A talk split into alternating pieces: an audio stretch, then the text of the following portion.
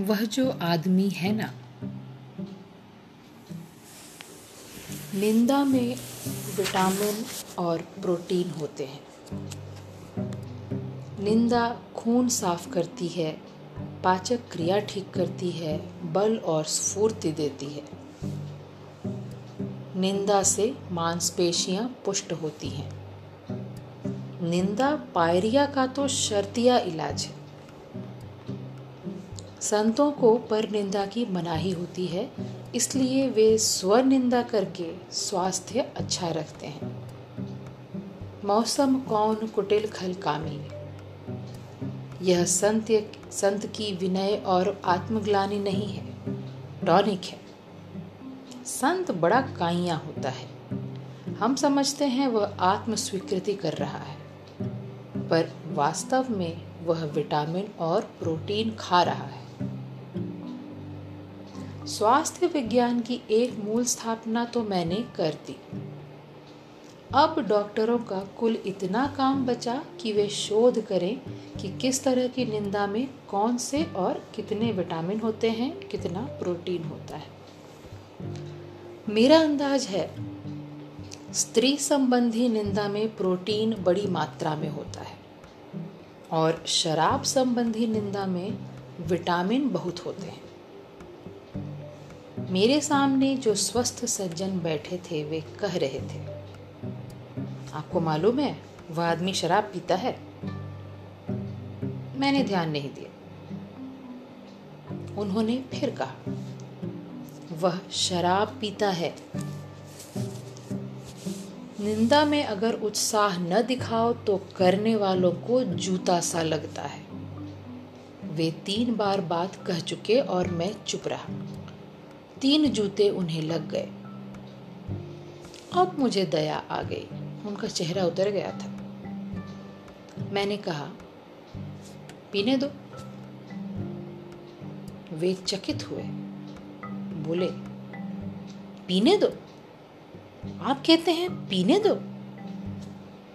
मैंने कहा हाँ हम लोग न उसके बाप हैं, न शुभ चिंतक उसके पीने से अपना कोई नुकसान भी नहीं है। उन्हें संतोष नहीं हुआ। वे उस बात को फिर फिर रेतते रहे। तब मैंने लगातार उनसे कुछ सवाल कर डाले। आप चावल ज़्यादा खाते हैं या रोटी? किस करवट सोते हैं? जूते में पहले दाहिना पाँव डालते हैं कि बायां? स्त्री के साथ रोज संभोग करते हैं या कुछ अंतर देकर। अब वे ही ही पर उतर आए। कहने लगे, ये तो प्राइवेट बातें हैं, इनके क्या मतलब? मैंने कहा, वह क्या खाता पीता है, यह उसकी प्राइवेट बात है। मगर इससे आपको ज़रूर मतलब है। किसी दिन आप उसके रसोई घर में घुसकर पता लगा लेंगे कि कौन सी दाल बनी है और सड़क पर खड़े होकर चिल्लाएँगे, वह बड़ा दुराचारी है, वह उड़द की दाल खाता है। तनाव आ गया। मैं पोलाइट हो गया। छोड़ो यार इस बात को। वेद में सोमरस की स्तुति में साठ बासठ मंत्र है। सोमरस को पिता और ईश्वर तक कहा गया है। कहते हैं, तुमने मुझे अमर बना दिया। यहाँ तक कहा है कि अब मैं पृथ्वी को अपनी हथेलियों में लेकर मसल सकता हूँ। ऋषि को ज़्यादा चढ़ गई होगी। चेतना को दबाकर राहत पाने या चेतना का विस्तार करने के लिए सब जातियों के ऋषि किसी मादक द्रव्य का उपयोग करते थे। चेतना का विस्तार। हाँ कई की चेतना का विस्तार देख चुका हूँ। एक संपन्न सज्जन की चेतना का इतना विस्तार हो जाता है कि वे रिक्शे वाले को रास्ते में पान खिलाते हैं, सिगरेट पिलाते हैं और फिर दुगने पैसे देते हैं। पानी के बाद वे प्लोरेतारियत हो जाते हैं। कभी कभी रिक्शे वाले को बिठाकर खुद रिक्शा चलाने लगते हैं। वे यो भी भले आदमी हैं। पर कुछ मैंने ऐसे देखे हैं जो होश में मानवीय हो ही नहीं सकते। मानवीयता उन पर रम के किक की तरह चढ़ती उतरती है। इन्हें मानवीयता के फिट आते हैं। मिर्गी की तरह। सुना है मिर्गी जूता सुंघाने से उतर जाती है। इसका उल्टा भी होता है। किसी किसी को जूता सुंघाने से मानवीयता का फिट भी आता है। यह नुस्खा भी आजमाया हुआ है। एक और चेतना का विस्तार मैंने देखा था। एक शाम राम विलास शर्मा के घर हम लोग बैठे थे। आगरा वाले डॉक्टर राम विलास शर्मा नहीं। वे तो दुग्धपान करते हैं और प्रातः समय की वायु की को सेवत करत सुजान कहते हैं। यह रोडवेज़ के अपने कवि रामविलास शर्मा हैं। उनके एक सहयोगी की चेतना का विस्तार कुल डेढ़ पेग में हो गया और वे अंग्रेज़ी बोलने लगे। कबीर ने कहा है, मन मस्त हुआ तब क्यों बोले? यह क्यों नहीं कहा कि मन मस्त हुआ तब अंग्रेज़ी बोले? नीचे होटल से खाना उन्हीं को लाना था। हमने कहा, अब इन्हें मत भेजो। ये अंग्रेज़ी बोलने लगे। पर उनकी चेतना का विस्तार ज़रा ज़्यादा ही हो गया था। कहने लगे no sir no sir. I shall bring beautiful murga अंग्रेज़ी भाषा का कमाल देखिए। थोड़ी ही पढ़ी है, मगर खाने की चीज़ को खूबसूरत कह रहे हैं। जो भी खूबसूरत दिखा उसे खा गए, यह भाषा रूप में भी स्वाद देखती है। रूप देखकर उल्लास नहीं होता, जीभ में पानी आने लगता है। ऐसी भाषा साम्राज्यवाद के बड़े काम की होती है। कहा, India is a beautiful country. और छुरी काटे से इंडिया को खाने लगे। जब आधा खा चुके, तब देशी खाने वालों ने कहा, अगर इंडिया इतना खूबसूरत है तो बाकी हमें खा लेने दो। तुमने इंडिया खा लिया, बाकी बचा भारत, हमें खाने दो। अंग्रेज़ ने कहा अच्छा हमें दस्त लगने लगे हैं, हम तो जाते हैं, तुम खाते रहना यह बातचीत 1947 में हुई थी। हम लोगों ने कहा, अहिंसक क्रांति हो गई। बाहर वालों ने कहा, यह ट्रांसफ़र ऑफ़ पावर है, सत्ता का हस्तांतरण। मगर सच पूछो तो यह ट्रांसफ़र ऑफ़ डिश हुआ। थाली सामने से उनके, इनके सामने आ गई। वे देश को पश्चिमी सभ्यता के सलाद के साथ खाते थे। ये जनतंत्र के अचार के साथ खाते हैं। फिर राजनीति आ गई। छोड़ी छोड़ी फिर राजनीति आ गई। बात शराब की हो रही थी।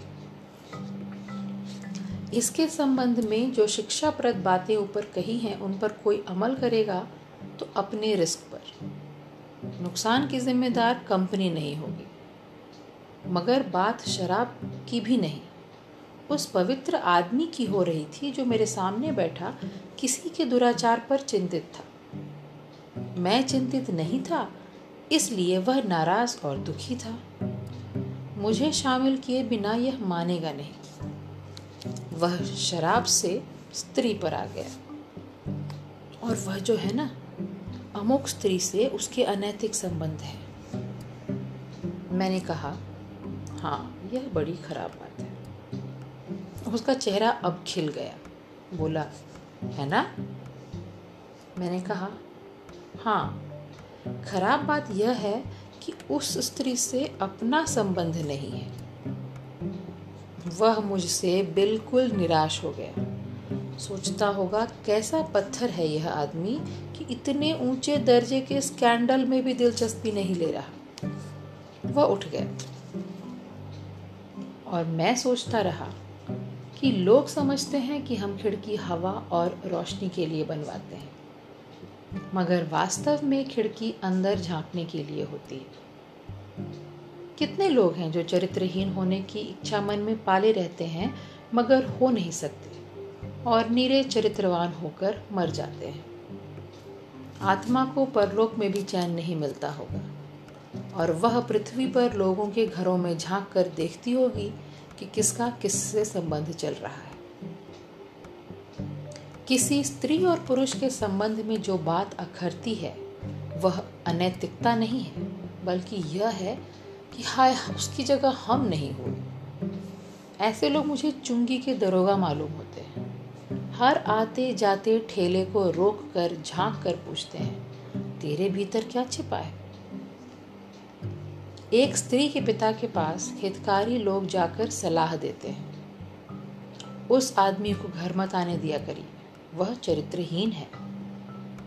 वे बेचारे वास्तव में शिकायत करते हैं कि पिताजी, आपकी बेटी हमें चरित्रहीन होने का चांस नहीं दे रही है, उसे डांटिए ना। कि हमें भी थोड़ा चित्रहीन हो लेने दे। जिस आदमी की स्त्री संबंधी कलंक कथा वह कह रहा था, वह भला आदमी है। ईमानदार, सच्चा, दयालु, त्यागी, वह धोखा नहीं करता काला बाजारी नहीं करता, किसी को ठगता नहीं है, घूस नहीं खाता, किसी का बुरा नहीं करता। एक स्त्री से उसकी मित्रता है। इससे वह आदमी बुरा और अनैतिक हो गया। बड़ा सरल हिसाब है अपने यहाँ आदमी के बारे में निर्णय लेने का। कभी सवाल उठा होगा, समाज के नीतिवानों के बीच, कि नैतिक, अनैतिक, अच्छे और बुरे आदमी का निर्णय कैसे किया जाए? वे परेशान होंगे। बहुत सी बातों पर आदमी के बारे में विचार करना पड़ता है। तब निर्णय होता है। तब उन्होंने कहा होगा, ज़्यादा झंझट में मत पड़ो। मामला सरल कर लो। सारी नैतिकता को समेट कर टांगों के बीच में रख लो।